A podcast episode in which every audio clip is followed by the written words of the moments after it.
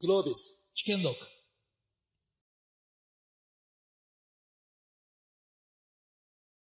えー、ここはですね、人的資本経営のセッションということで、えー、私の方で、あの、持ち込ませていただいた感じなんですけれども、えー、っと、そうですね、ちょっと最初に、あの、これだけたくさんの方、2回もいるんですね。はい。たくさんの方に来ていただいているので、ちょっと皆さんの、なんかこう、人的資本に対する温度感みたいなものを最初にちょっと伺いたいなというふうに思っています。えー、っと、まず、人的資本経営、聞いたことはあるぞっていう人はどれぐらいですかね？はい。はい。じゃあ、あの、どういう意味かめちゃめちゃよくわかってるぞっていう人はどれぐらいですか？語れるぞっていう。なるほどね。はい。ありがとうございます。えー、それから自社のきあの、人的資本経営、社内でこう議論されていることを結構聞いてるぞっていう人はどれぐらいいますか？あー、なるほど。まあ、6割ぐらいな感じか。なんと上場企業で、もう今年あの、ね、去年が、2022年が人的資本経営、経営元年なんですけれども、そして2023年が開示元年なんですけれども、上場企業の中で20%ぐらいは人的資本開示しなくちゃいけないってこと知らないっところもあるので、ね、ここの温度感の方がちょっと高めかなという感じもありますが、はい。そして、えっ、ー、と、最後にちょっと聞いておきたいんですけど、えー、うちは自分の会社ですね、CHRO 並びに人人事担当役員、人事部長じゃないですよ。人事担当役員いるぞっていうところちょっと手を挙げてください。うん。じゃあ CHRO いるぞっていうところ。うん、これは結構少ないはずなんですよね。これも上場企業で35%ぐらいしかいないらしいんで、はい。あの、人事担当役員まで含めて、という感じですかね。はい、わかりました。今日は、あのね、第一線で走っておられる皆さんに伺っていこうというふうに思っています。えっと、お一人ずつちょっと1分ぐらいでこれ自己紹介してはいけないね、アスカ会議のルールになってるんですけれども、自己紹介ではなく、人的資本と私というお題で1分で、えー、どんな立ち位置なのかみたいなことですかね。はい、自己紹介をお願いしたいので、木下さんからお願いします。はい、皆さんおはようございます。私はですね、あの、よくその人事のその仕事をする上で、めちゃめちゃ大事な考え方として、 win-win max ということを言ってるんですね。これ何かっていうと、昨日ナイトセッションでもね、話したんですけども、あの、最初の win は、もう本当もう個人の win。で、これはもう、ここにいるみんなも含めて、やっぱり組織にはメンバーがいて、そのメンバーの人たちが、あの、自分の価値をやっぱり最大化できるっていうことですね。で、もう一個の win は当たり前なんですけど、事業なり、その組織の win。で、これはやっぱり、あの、組織としてミッションを掲げて、事業の戦略を掲げて、ここに行きたいっていうゴールがあって、それに対してしっかりと、あの、 win を勝ち取りたい。で、この二つの win を、低いレベルで、えー、達成するんじゃなくて、もう最大のレベルで達成したい。だから、 win-win max なんですね。で、これと人的資本は全く同じ、あの、資本経営は全く同じこと言ってます。何かっていうと、そのまず、えっ、と、人を資本とみなしましょうと。で、資本っていうのは、まあ、人物金っていう中で、まあ、今まで、あのいわゆる株主っていうところで言うと、あの、財的な資本だったんだけども、それだけじゃないよねと。やっぱすごく重要な資本として人があるよねと。で、人を資本としてみなす。リソースじゃなくて、資本としてみなすってことは、資本に投資をする人はですよね。で、投資をすると何があるかっていうと、人はどんどん成長して、自分の価値が上がっていくじゃないですか。で、なので、皆さんは、あの、自分の市場価値の考えたこと絶対このグロービスの人だってあると思うんですけど、その価値ってどんどん上がるじゃないですか。これ株価、あの、会社の時価総額とは株価が上がっていくのと同じですよね。で、ある意味どう自分に自己投資して、ある意味自分の価値を最大化するか。で、この、ここにいる本当皆さんはそれを本当に真剣に向き合ってやってらっしゃる人だと思うんですよ。で、この人の資本としての価値を最大化するっていうのと合わせて、じゃあそれによって事業価値を最大化させる。で、これが人的資本経営なんで、実はあの、ちょっと聞き慣れない単語ですけれども、言ってることはめちゃめちゃ当たり前のことを言ってるなというふうに思ってますというところですね。で、まずあの、メルカリの人と話をすると、今日ですね、本当にあの、皆さんあの、ありがとうございます。記念すべきですね、今日、えー、2000、えっ、ー、と、今日の7月2日、10年前の7月2日にメルカリのサービスをローンチしたんです。10周年イェイ というわけで、はい。皆さん本当あの、ありがとうございます。あの、この中でヘビーユーザーです。はい、ありがとうございます。はい、ありがとうございます。本当皆さんにね、支えられて、まあ、ここまで来たというところで、あの、ちょうどのお客様の数で言うと2000万、月間のね、アクティブユーザー。2000万を超えて、で、流通総額も、もうここ目指すぞって言った1兆円超えたっていうところですごく大きなマイルストーンが来たっていうところで、え、10年経って、じゃあ次の10年をね、どういうふうに作っていくかっていう話を、あの、経営でやってます。で、まあ、2000万1兆円って数字は大きいし、達成感もあるんだけど、やっぱその危機感もあるんですね。やっぱここに満足したら絶対いけないよねと。メルカリは、あの、その10周年で、えっと、ミッションを更新しました。今までは世界的なマーケットプレイスを作るって言ってたんですけども、えっと、新しいミッションが、えー、あらゆる価値を循環させて、そしてあらゆる人の可能性を広げる。っていう、そうなんですね。なので、このあらゆる可能性、人の可能性を広がるは、広げるは、まさにその人的資本経営で、あの、 unleash potential of people って言ってるんですよ。あ、その unleash っていうのがキーワードなんで、まあ、今日もそのキーワードで言っていきたいと思います。よろしくお願いします。アンリッシュね、すごいいいですね。私もあの、よく使っていますが、本当に解放するっていう感じですね。はい。それでは、小林誠中さん、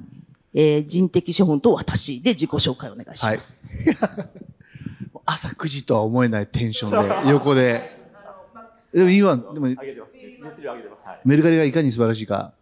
あれなんですけど、1兆円って、10周年で1兆円で、我々97年2月に立ち上げて、1兆円いったのが、えー、2011年の12月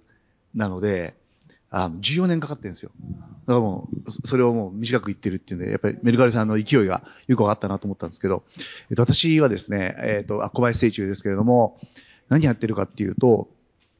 世の中元気にしようっていう会社で、まあ、例えば今みたいな5.8兆円みたいなのがあっ、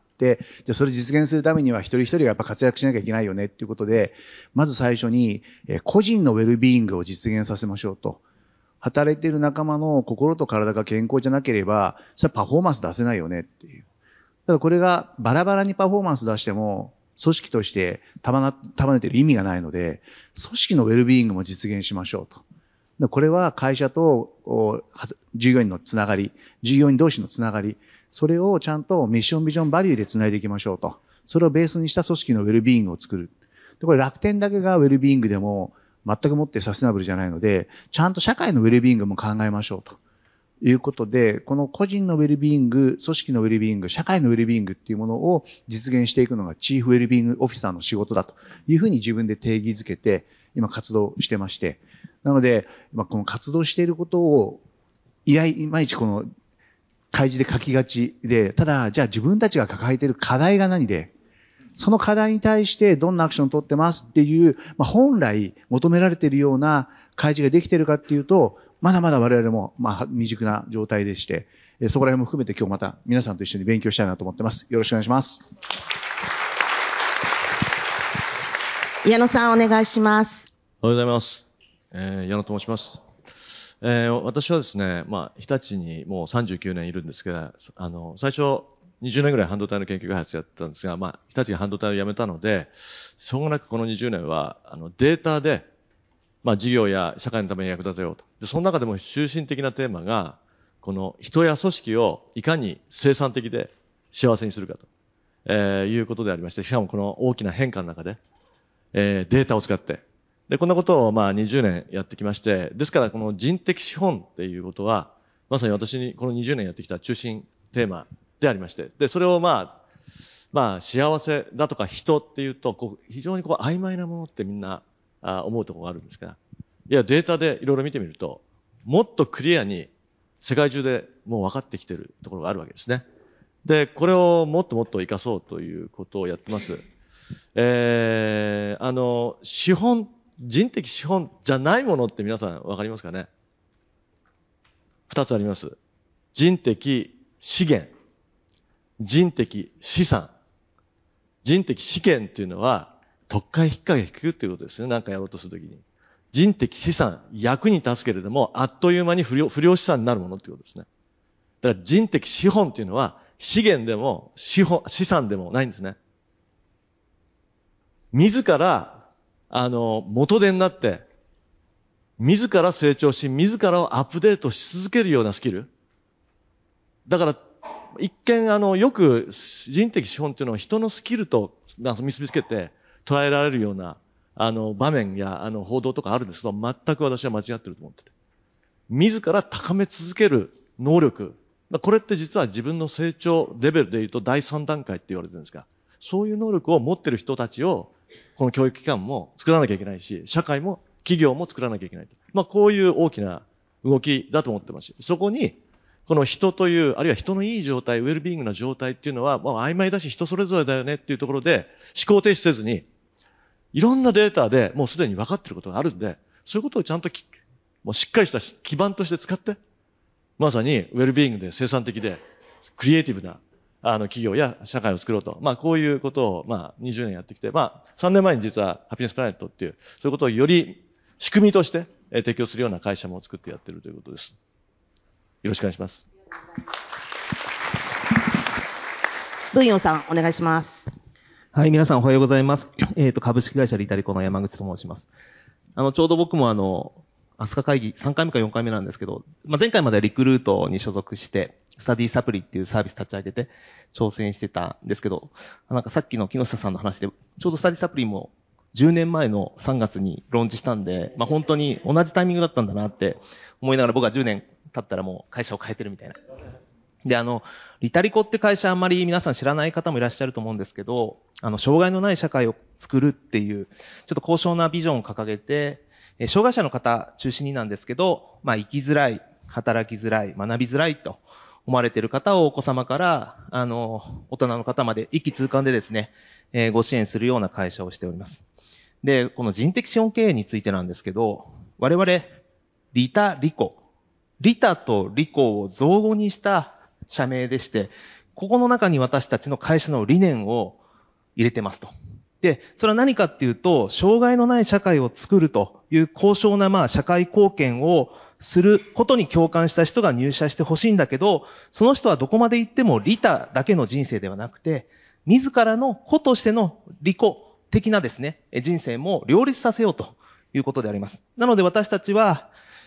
世の中に対して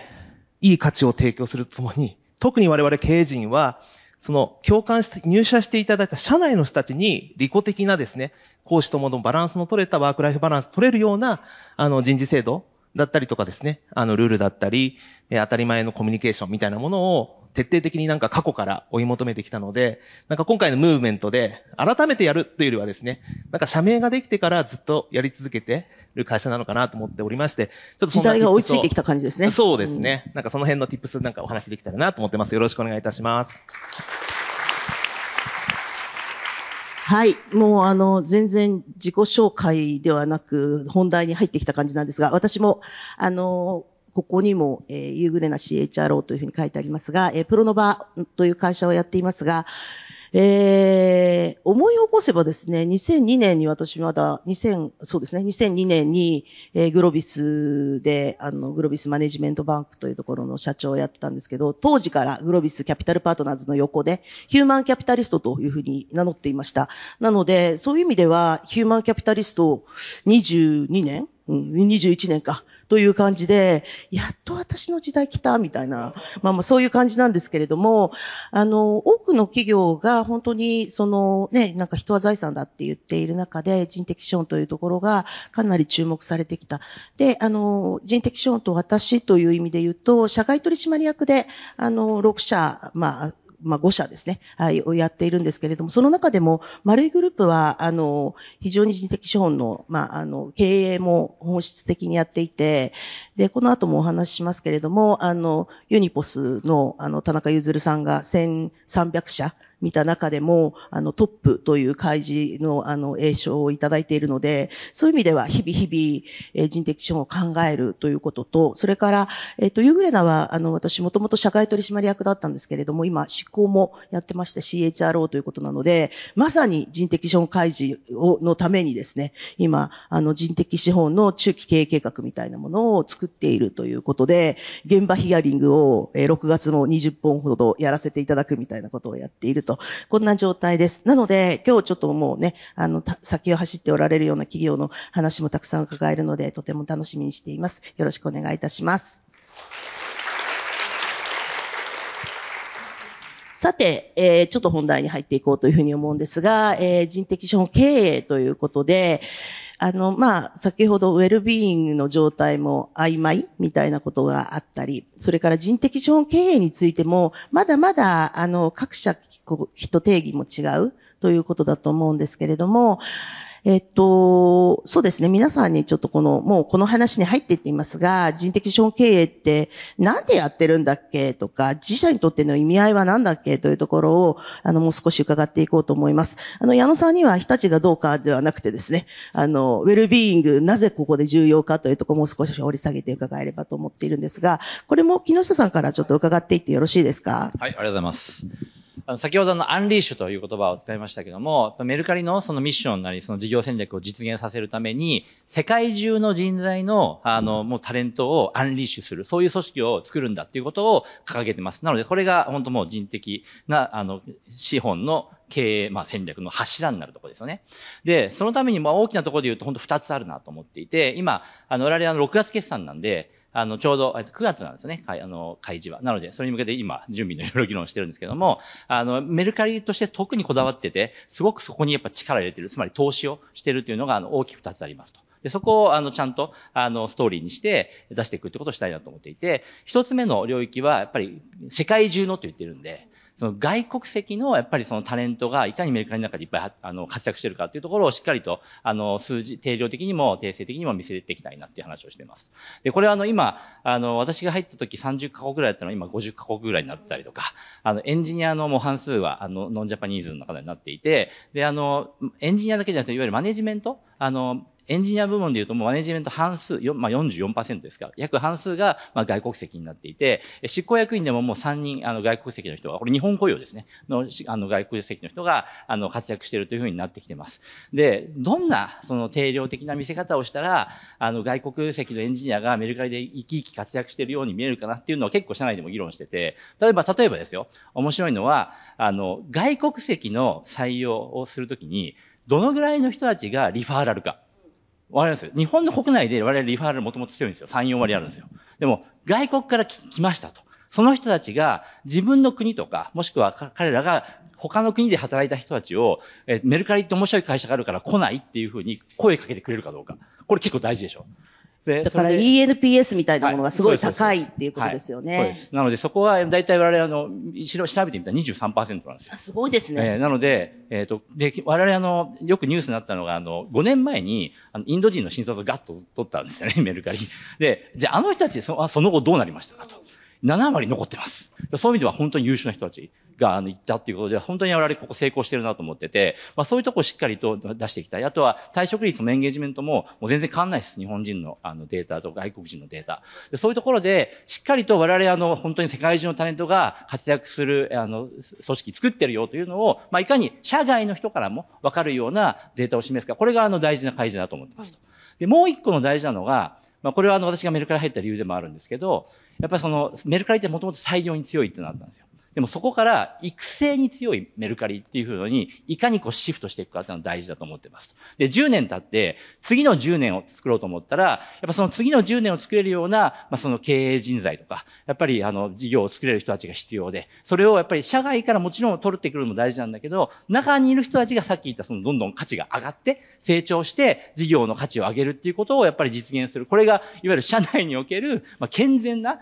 まあ、あの、成長っていうのを促したいんですよね。だから、ここもどうやって、あの、可視化するかっていうのを今工夫してて、例えば執行役員で言うと、私が入った時って執行役員の9割は外部から直接執行役員として来たんで、うん、私も含めて。で、今、どうなったかというと、4、5年で中から登用した人が増えて、今74%が内部登用なんですよ、執行役員。で、これも一つのデータとして。ですよね。なるほどと思うでしょ、みんな。だそういうふうにいかに自分たちが力を入れてることを、その定あの定量化して見せるかっていうところが、結構その、あの、人的資本開示のすごい重要なところだなと思ってます。で、特にあれですよね、やっぱり人的資本って言っているからには、まあ人的資本投資をするっていうことだと思うので、今言っていただいたように外国人の方々にどんどんマネジメントポジションの機会を与えていくとか、はい内部登用の方々に、その上から蓋されるんではなくて、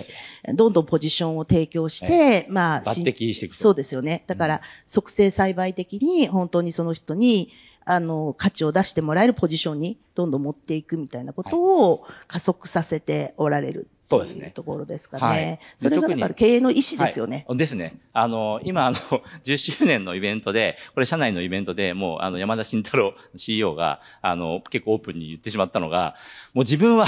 えっと、10、今10周年だけど、じゃあ、10年後のこのイベントには自分はいないと思ってますと。あで、あの、メドとしては5年後、5年以内に、まあ、バトンタッチをしたいと。なので、あの、CEO サクセッションを本気でやりますという宣言をして、で、これ社外にも言ってるんですけど、最近は。で、じゃあ、あの、それをやるためにどうやったらいいのかっていうときに、やっぱ彼としては、あの、やっぱり自分が目指したいもの、そう作りたい組織っていうのは、やっぱりどんどんやっぱり若返らせたいと思ってるんですね。で、やっぱりもともとそのネットサービスというか、こういったあの、新しいね、インターネットを使う、テクノロジーを使った会社で、やっぱこう、もっと若い人が、若い人から熱狂されるようなサービスを作る、そういう会社であっていきたいと。あの、ちょうど我々もこの前、あの、メルコイン、っていう、あの、我々ビットコインを、あの、メルカリ上で、あの、簡単に買えるようにしていて、あの、今年リリースしたばっかりなんですけども、えつい先週ですね、50万口座を超えました。はい。これすごい記録なんです。この、あの、ビットコイン業界においては。で、そこの、え法人の社長をやってるのが、社長に就任した時は29歳。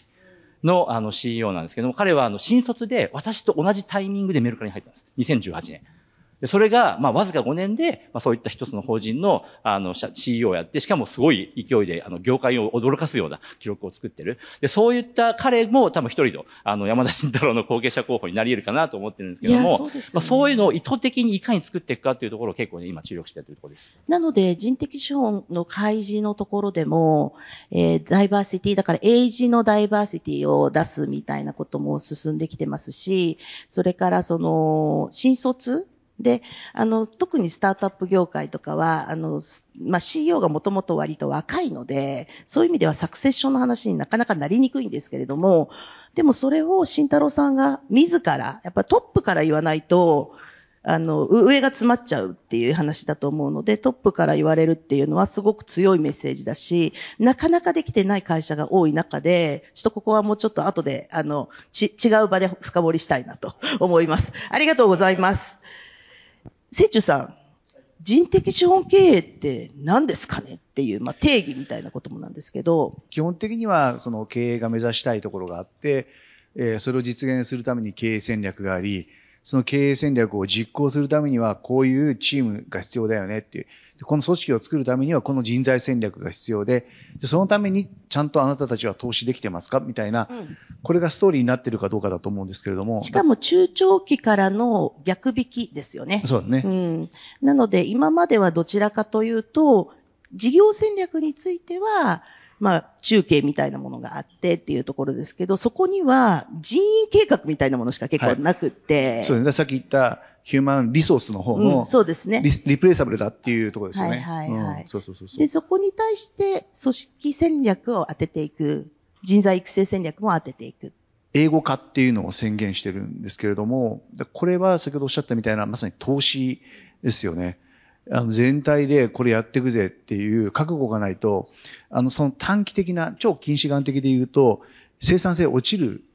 それ会議時間、あの、不不慣れな英語だけでやろうとすると、あの、クオリティも下がるわ、時間もかかるわっていうことかもしれないけれども、でもこれは中長期で見たときに、絶対にこれ世界に打って出るんだからと。このドメジャパンだけで終わんないんだっていう経営の意思の表れなんですけども、当時はまあその人的資本開示みたいなものはなかったんで、はいはいはい。えっ、と、特に英語化っていうのは、あの、否定されしか、否定しかされなかったんですけど、投資というふうに理解されず、でもあれですよね、経営陣の皆さんが、変わる変わる、清中さんだったり、はい。島田さんだったり、いろんな方々が、海外留学、そうね、ハーバードとかされてに送り込まれて英語できないのに、短短期間、はいあれは完全に投資ですよね。だから、その投投資ですよグローバル化をめがけての、はい今だったらそうかけるっていう。いや、本当そう。で、でも実はうちはでも、その人に対しての投資っていうのは意外としてきていて、それこそ今、あの、そこにいる高原さんも06新卒で、うちでエースだったんですけど、もうかなり早い段階で松山支社っていう地方支社の立ち上げを、もう責任者として送り込んで、彼よりも年齢上の人間たちを雇用しながら、あの、チームとして結果を出してもらうとか、っていうこともそうですし、あの、まあ、メルカリの慎太郎さんはアルバイトでしたけど、あの、まあ、ビズリッチの峰さんにしても、おヤフーのね、小田さんにしても、こう、うちの中で活躍をしてくれてた人たちがどんどん外で活躍し、昨日のあの、アワードを受けてましたけど、イヤーマイスターの星野さんもうちの新卒で活躍してくれてて、ワークライフバランスの小室さんの右腕やっている、彼女も03新卒、うん、あの、大塚真彦さんも03なんですけど、あれってどんどんどんどんやっぱりうちが投資してるからですね。J1 の、ビッセル神戸の社長も新卒なんですよ。うん、はい。いや、これね、やっぱり、新卒が、やっぱり経営陣になるっていう、まあ、期間短くするみたいなことはすごい必要だと思うんですけれども、これってやっぱりすごい、一種の夢というか、うん、あの、ソースネクストさんなんかもそうだと思うんですけれども、やっぱり社長になるみたいなことのために、たくさん投資をして、あの、メリハリつけてだと思うんですけれども。僕結構、自分がハッとしたのは、上場してちょっとヒルズだからに、えー、と会社としては4、5年目、5年目ぐらいの時に、あの、三木谷から、いや、あいつちょっと引き上げようぜというふうに言われたんですよ。いや、ちょっとまだ、まだマネージャーとしての経験が浅いから、ちょっとそこまではみたいな話したら、お前よく言うよと。お前、その年齢の時どうだったんだよって言われて、はっとして、そうだよなと。自分25歳で一緒に三谷と起業してるんですけど、その28で営業本部長みたいなことで、こう、営業組織をずっと上昇手段作ってたんですけど、うん、そうすると、そうだよな、つって結局機械が人を育てるので、ですね、やっぱそれをどんどんどん。自ら機械を作り出しですよね。渡していこうぜっていうふうに、いうのをやっぱ三木谷は分かってて意図的にガンガンやっている。時に、うん、まあもちろん、あの、すべてがすべてホームラン打つわけではないんですが、でも、やっぱやってみなければわからない。アンリーシュ、うん、まさにそういったことなんだと思うんですよね。で、これは、うちがそのイノベーションっていうものを掲げてるから。で、イノベーションを起こすためには、絶対的に多様性が必要で、で異なるものと異なるのが掛け合わさって新しい価値を生むからイノベーションなので、だからこう、やっぱグローバルに打って出るって言った時に、全然違う背景、違うアイデアも出てくるし、で、これはそれもそうだし、もう一つは、あの、複数のサービスをやっているので、この複数のサービスを成功させるためには、複数のあの目が必要、複数の価値観が入っていかなきゃいけないっていうので、今もサービスインクルージョンっていう観点で、全部あの国内の58サービスを総なめしているんですけども、UI、UX 的に考えて、果たして本当にインクルーシブなコミュニケーションができてるだろうかみたいなことを整理していて、こういう、何でしょうね、機会を提供して、えー、投資をしていくっていうこともさることながら、それがちゃんとビジネスの結果として出てるのかっていうものは、ちょっとモニタリングをしていかなきゃいけないなというふうには思ってます。あれですね、人的資本開示の中でも、まあ、外資系のあの開示が必ずしもいいと、進んでるとは私は思ってないんですけれども、やっぱりあの、people like me、私のような人がいるからすごくインクルーシブか、みたいな質問をやっておられたり、まあ、あの、ね、マイクロソフトさんとかいろいろ出しておられると思うんですけど、あるいはスピークアップカルチャーがあるかみたいな。その、なんかちょっと気になったことがあったときに、いや、ここはちょっとダイバーシティって進んでないじゃないですかみたいなことも含めて、言えるカルチャーがあるかみたいなことを結構言っておられる企業は多いですね。そね。それのために今、この3週連続で新しい企画をやってて、あの、朝会っていうあの、月曜日の朝8時からやってる会があるんですけど、はい、あれのこの新しい版で、その中で、あの、三木谷に対して、あの、今までは三木谷がバッと喋ったことに対する QA だったんですけど、えー、もうその形式ではなくって、三木谷だけが壇上なんじゃなく、壇上に、えっと、二人呼んできて、うん、で、15分間対談みたいなものをして、あ、何？そんなに気軽にミッキーに話しかけていいの？みたいなのを、あの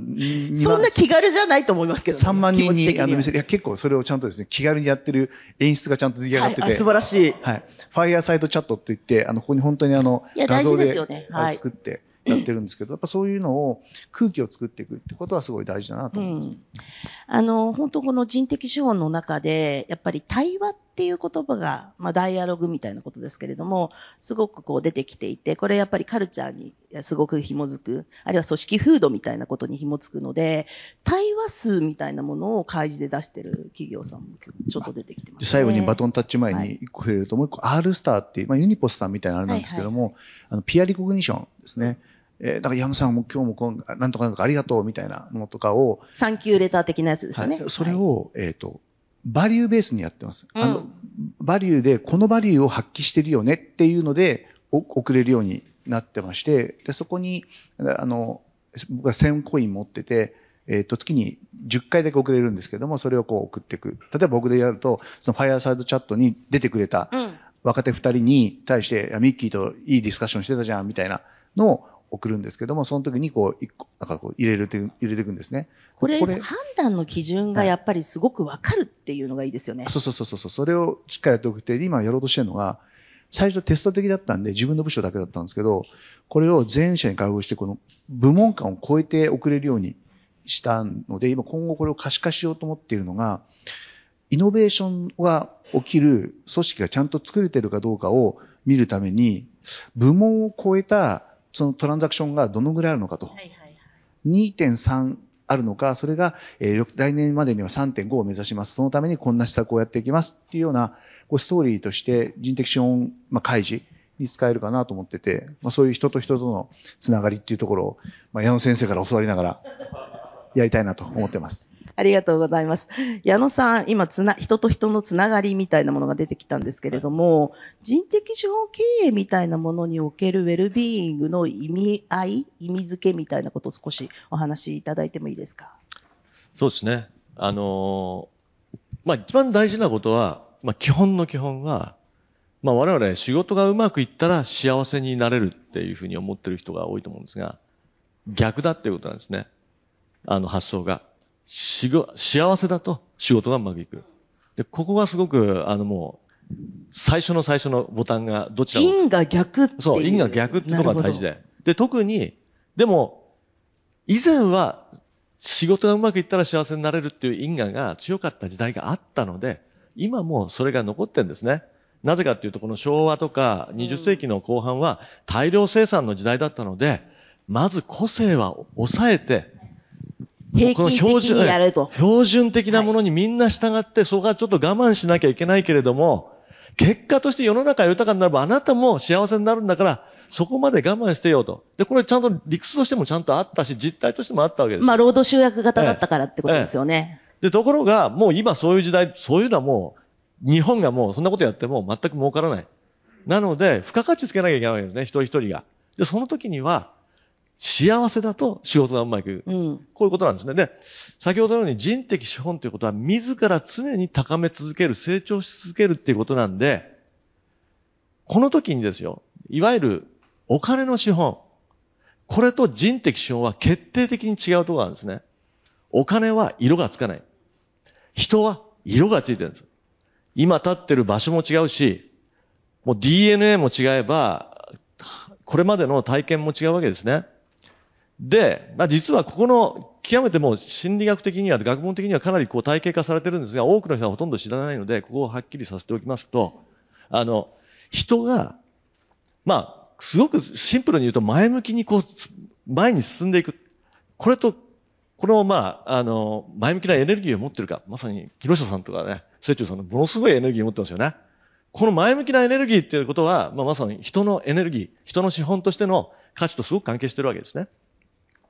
で、これをまあ、あの、まあ、学問的には、まあ、心の資本とか心理学的、心理的資本。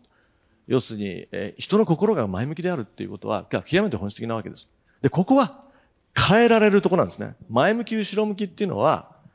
性格のように変えられないんじゃないかっていうふうに思ってる人が多いんですが、いえ、違いますと。そこは変えられるところが、ね、高められるんですね。だからここは、あの、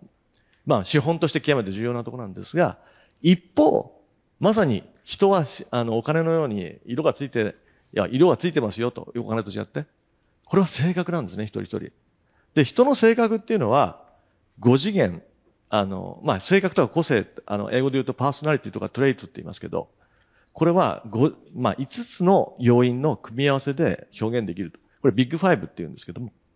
えー外交性、協調性、なんだ、えー誠実性、えー開放性、えー精神安定性。この5つなんですが、これ何かっていうと、これなかなか変わんないところをデータで突き詰めていったら、まあ実はこの5つの要因になってたっていうことなんですね。で、ここ、例えば精神安定性なんていうと、皆さんなんか高い方がいいと思いませんか？タフで、打たれ強い。まあ確かにその通りなんです。でもそれって、ひっくり返すと、人の気持ちがわからない、人の気持ちに鈍感であるっていうことと裏腹なんですね。誠実性高いっていうのはルールはきちっと守ると。でも、融通が効かない、頭が硬いっていうことと裏腹で、そういうとこ、そういうところって実はあんまり変わんないんです一緒。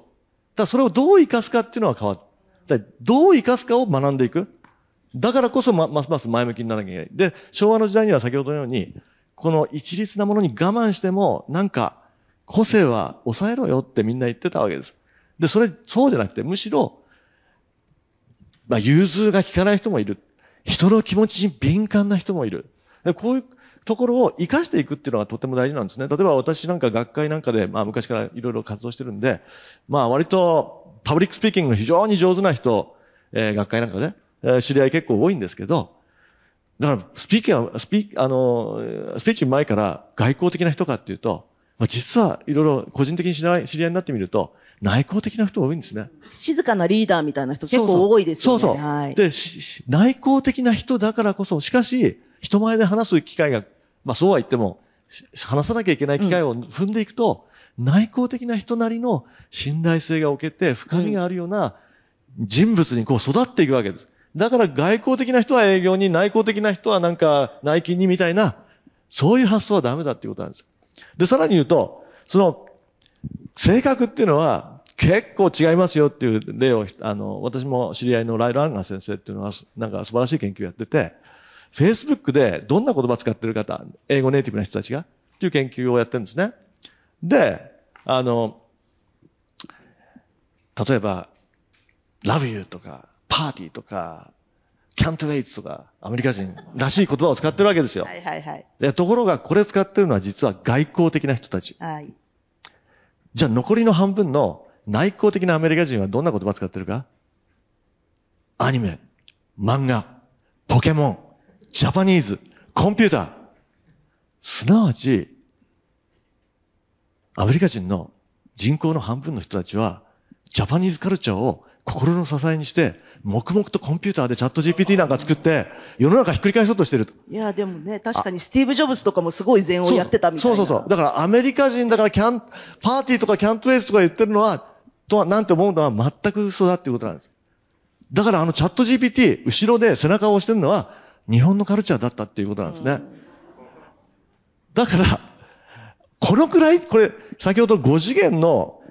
広大な銀河のような空間に一人一人全然違うところにいるんですが、これ一次元ひっくり返しただけで固定に違うんですよ。だから人ってもともと違うのを、以前はなんかそれを押し込めてたのを、もっともっと解放しなきゃいけないと。で、そのためには実は人間関係っていうのはすごく大事なんですね。基盤として。だから人間関係でも、まあちょっと長くなんですけど、ね、あの、人間関係ちゃんとするためには、人と人が単なる用事の関係じゃなくて、仲間にならなきゃいけない。うん人として仲間として、全人格的に付き合えるかどうか、報告とか指示とか、そういう要件のコミュニケーションだけやってると、実は V 字型になるんですね。で、我々の大量のデータを解析してみると、幸せで生産的な人たちには、その V 字型が少なくて、三角形が多いんです。だから、ある人は二人の人とか会話しているときに、その二人同士が会話をしないと V 字型になると。二人同士も会話すると三角形なんですね。あなたは皆さんの周りに V 字型が多いのか三角形が多いのかをぜひ思い出してくださいと。例えば私が、家内とよく喋ってると。家内娘とよく喋ってると。娘が毎日問題を起こしてるのに私は直接話さずにいつも家内経営になってる。これ家庭内に V 字型ができてるんです。私と娘は違う世界に住んでるんだから、用事さえ、情報さえ伝えればいいや。甘い考えなんですね。人がちゃんとうまくいくためには、仲間にならなきゃいけない。で、これは仕事、職場でもまさしくそうなんなきゃいけない。だからこの、なかなか今まで人事とかの組織の世界で、えー、意識されてなかったのはこの人と人の関係の構造なんですね。これは実は社会学の方で昔から社会関係性資本って言って、で、まさに資本だ。こういうふうに考えられてきたんですが、いよいよそういうことをちゃんと、この人的資本の割と中、中核に、この人と人の構造、つながりの構造、関係性やコミュニケーションの質、えこれが資本の根幹にある。まあこういうことはもうこの20年のデータで随分こう検証されてきたんで、まあそういうことをちゃんと考慮して、まあまさに人的資本なんかを経営していく。まあこういうことはいよいよそういう時代に、まあ入り口に立ったな、こういうふうに思ってます。だからあれですね、先ほど申し上げたその風土、組織風土みたいなものも、信頼の組織風土、あの、プロフェッショナルとしてみんなが信頼し合って、本当仲間になって、でも建設的な意見を言い合うみたいな、カルチャーを作るみたいなことを、やっぱり皆さんやっておられたり、そのツールとしての対話みたいなことが、多分この仲間化みたいなことを進めていく。ダイバーシティがあってもすごくインクルーシブになるみたいなことでしょうし、コンテクストがいっぱいできていくっていうことなんでしょうね。そうですね。特に、あの、間違った仲間、単なる仲良しクラブじゃ困るんで、はい、むしろ逆に率直な議論が、より難しい挑戦的なことをやろうとすれば、そこの中でよりコンフリクトも先ほどのものすごく人人は一人一人違うんで、ギャップがもともとあるわけですね。で、それ決して埋まりませんから。このギャップがある中でも、その先が見えないものに前に進む、ディシジョンして、ま、なんか行動するっていうために、まさに対話が必要で、うん、あるいは関係が、もともと関係性の質が担保されてこそ、そういう厳しい議論がお互いにちゃんとできると。こういう状態にするっていうのは、なんか心理的安全性っていう言葉がちょっと割と、こう、ぬるい方向に印象を取る人が多いんですけども、いやいや、全く違いますと。いうことですよね。あれですね、丸いグループの取締役会も、あの、ステークホルダーガバナンスになっているので、投資家担当、人的資本担当、えっ、ー、と、サステナ担当みたいな、まあ、社外取り3人で、で、当然のことながら、利益の取り合いになるんですね。どこに投資していくかみたいな話の時に。バチバチに対立やってるんですよ。え、そんな配当出すのみたいな。DOE いくらみたいな。議論めっちゃやってまして、でも、コリジアリティって言われる、そのみんなの関係性、信頼感が得られるっていう、だから率直に意見が言えるっていう、いや、これ痺れる取締役会なんですけど、あの、それができているのは、やっぱり信頼と仲間感みたいなものが作れてるからだろうなと思います。ありがとうございます。ブヨさんお待たせしました。人的資本、経営とは何か。まあ、さっきちょっと言っていただいたんですけれども、そうやって言ってなくて先取りしてたぞっていう話もあると思うんですけれども。なんか先取りしてた理由っていうのは、まあ、さっきもね、ちょっと話したんですまあ、ビジョンがもう障害のない社会を作る。で、これって何かっていうと、みんな一緒と、そこからはぶれたマイノリティじゃなくて、みんなそれぞれ違うじゃん。なんですよね。みんなそれぞれマイノリティですよね、しかも、ね、みんなマイノリティ。だからそんなみんなマイノリティが、まあ、相互扶助もしながら生きていく社会を目指しましょうってことなんですよね。だからそれのちっちゃい理想郷をまず社内で作ろうよってことなんですよ。で、そのために例えばエントリー、採用なんかでいくと、あの、我々の会社、例えば性別とか、顔写真とか、その出自とか、一切聞いてないんですよね。だってそこでもう反応しちゃう人いるじゃないですか。LGBT の方とか。デバイアスがかかるってことですね。はい。で、僕たちってやっぱり本当にその多様な人を集めてこそ、今までにない会社であったり、そこから生まれる新しい価値を生み出せるって心の底から信じているので、さっきあの矢野さんのお話の通り、なんかお話聞いててすごい勉強になったんですけど、改めて聞きながら思ったのは、リタリコらしい人っていうのって、うちの会社にとった一回も議論したことないし、僕も入ってまだ1年3ヶ月ぐらいなんですけど、リタリコっぽい人は未だにわかんないです。そのぐらい多様化してます。じゃあなんでリタリコってこんな多様な人が集まってるところに、またちょっと腑に落ちたのが、これもあの別に僕バズワードとかあんま好きじゃないから追わないんですけど、最近パーパス経営とかまあビジョン経営あったじゃないですか。はい、だからリタリコに集まってる4500人のスタッフメンバーのみんなは、このビジョンに共感共鳴して入っただけで、そこに紐づく個性、特性はみんなバラバラっ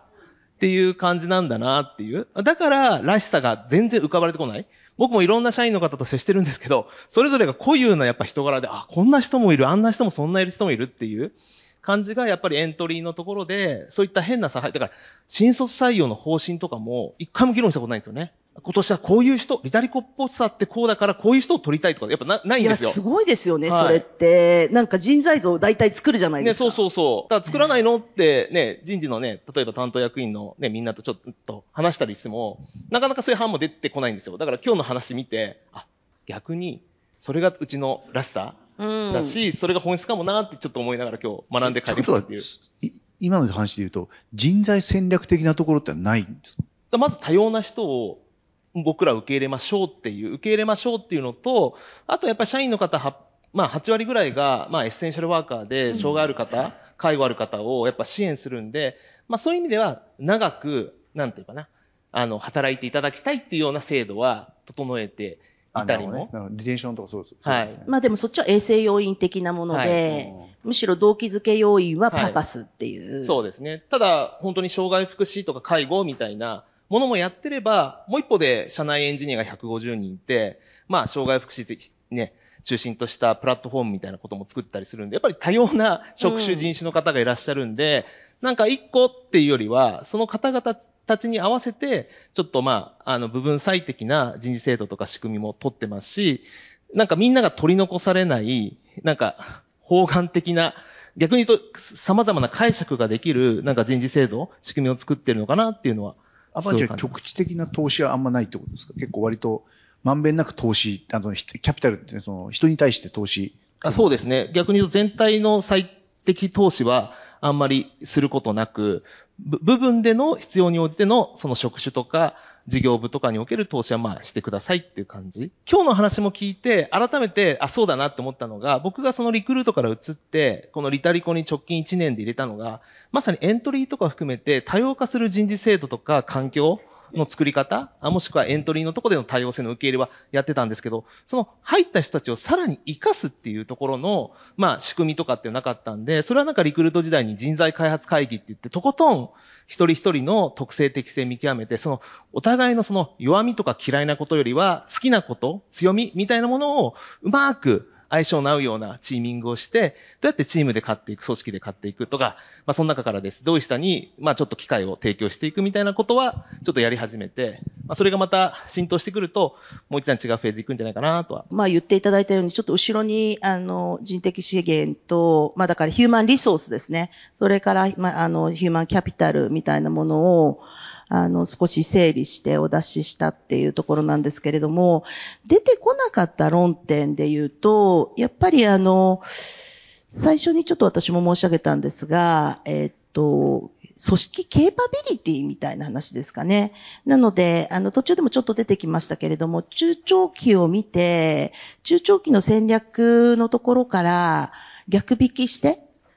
えっ、ー、と、人に投資していくみたいな時に、どうしてもその数の議論になっちゃう。人員数の話なんですけれども、一方で我々目指してるところはここだから、さっきの話で言うと、例えばグローバルだからみたいな。えー、そうですね。っていうところ、あの、ユーグレナなんかももう2026年に、えー、プラントできてるぞ、みたいな話なので、そこの時に持ってる組織ケーパビリティで全然違うよねって言った中で、そこめがけていくっていう議論で言うと、なかなかここは人事部長さんだと難しいというか、その事業の戦略について、あの、しっかり、こう、まあ、議論ができてっていう人が逆引きでどこに投資していくかっていうことをやっていく。で、ここが一番難しいところだろうなと思っていて、私も今夕暮れなどめちゃめちゃやってるんですけれども、いかんせん丸絵がすごい先走ってるんで、まあそこの議論も踏まえながらやってる感じではありますけど、中期のこの人的資本計画みたいなものを作るときには、あの、現場にいろいろヒアリングをすると、いや、ちょっとここの補充の人が必要なんですとか、ここの人が欲しいんですとかってすぐ言われるんですけど、え、でもさ、もうここでフェーズ変わってるよねみたいな。ここちょっと全然すごい7倍速でここ上げようとしてるよねみたいな時に、そっから落としてくると、もう全然違う感じで、非連続な人を作っていかなくちゃいけないんで、あの、そこがすごく難しいななんていうことを思っていたりします。ちょっと、あの、今の、あの、アドオンすると、あの、メルカリも、あの、本当結構危機感があって、その経営陣の間で。何かというと、あの、1兆円を今2倍3倍していきたいんですよ。2兆3兆にしたんですよ。で、できると思ってるんですよ。あの、国内 EC5.8 兆の楽天さんの例を見てると。で、そうすると、やっぱりいくつかの領域で、10X をどんどん重ねていくことが大事なんで、なんとなく今やってることをちょっとずつ上乗せしていって、行く道よりも、やっぱり一個の領域をガンとこう。ムーンショット的なものが結構ないと。必要で、さっき言ったのビットコインみたいなのわかります、わかりやすいですけども、例えば、クレジットカード、我々メルカードって出したんですけど、100万ちょうどいったんですけど。いや、すごいですよね。あの、丸井さん700万ですから、ね。はい。で、2000万楽天カードっていう。のが考えたらまだ全然で、これも絶対 10X いけるし、例えば越境ビジネスとか、であの、そういうのも、あの、日本で出品されたものを海外の人たちが買えるようにする。すごいニーズ高いんですよ。で、間違いなくこれ10、10X とか1030ぐらいいくような、あの、事業機会だと思ってるんですけど、こういうのをやっぱできる人材が社内にいるかって言ったら、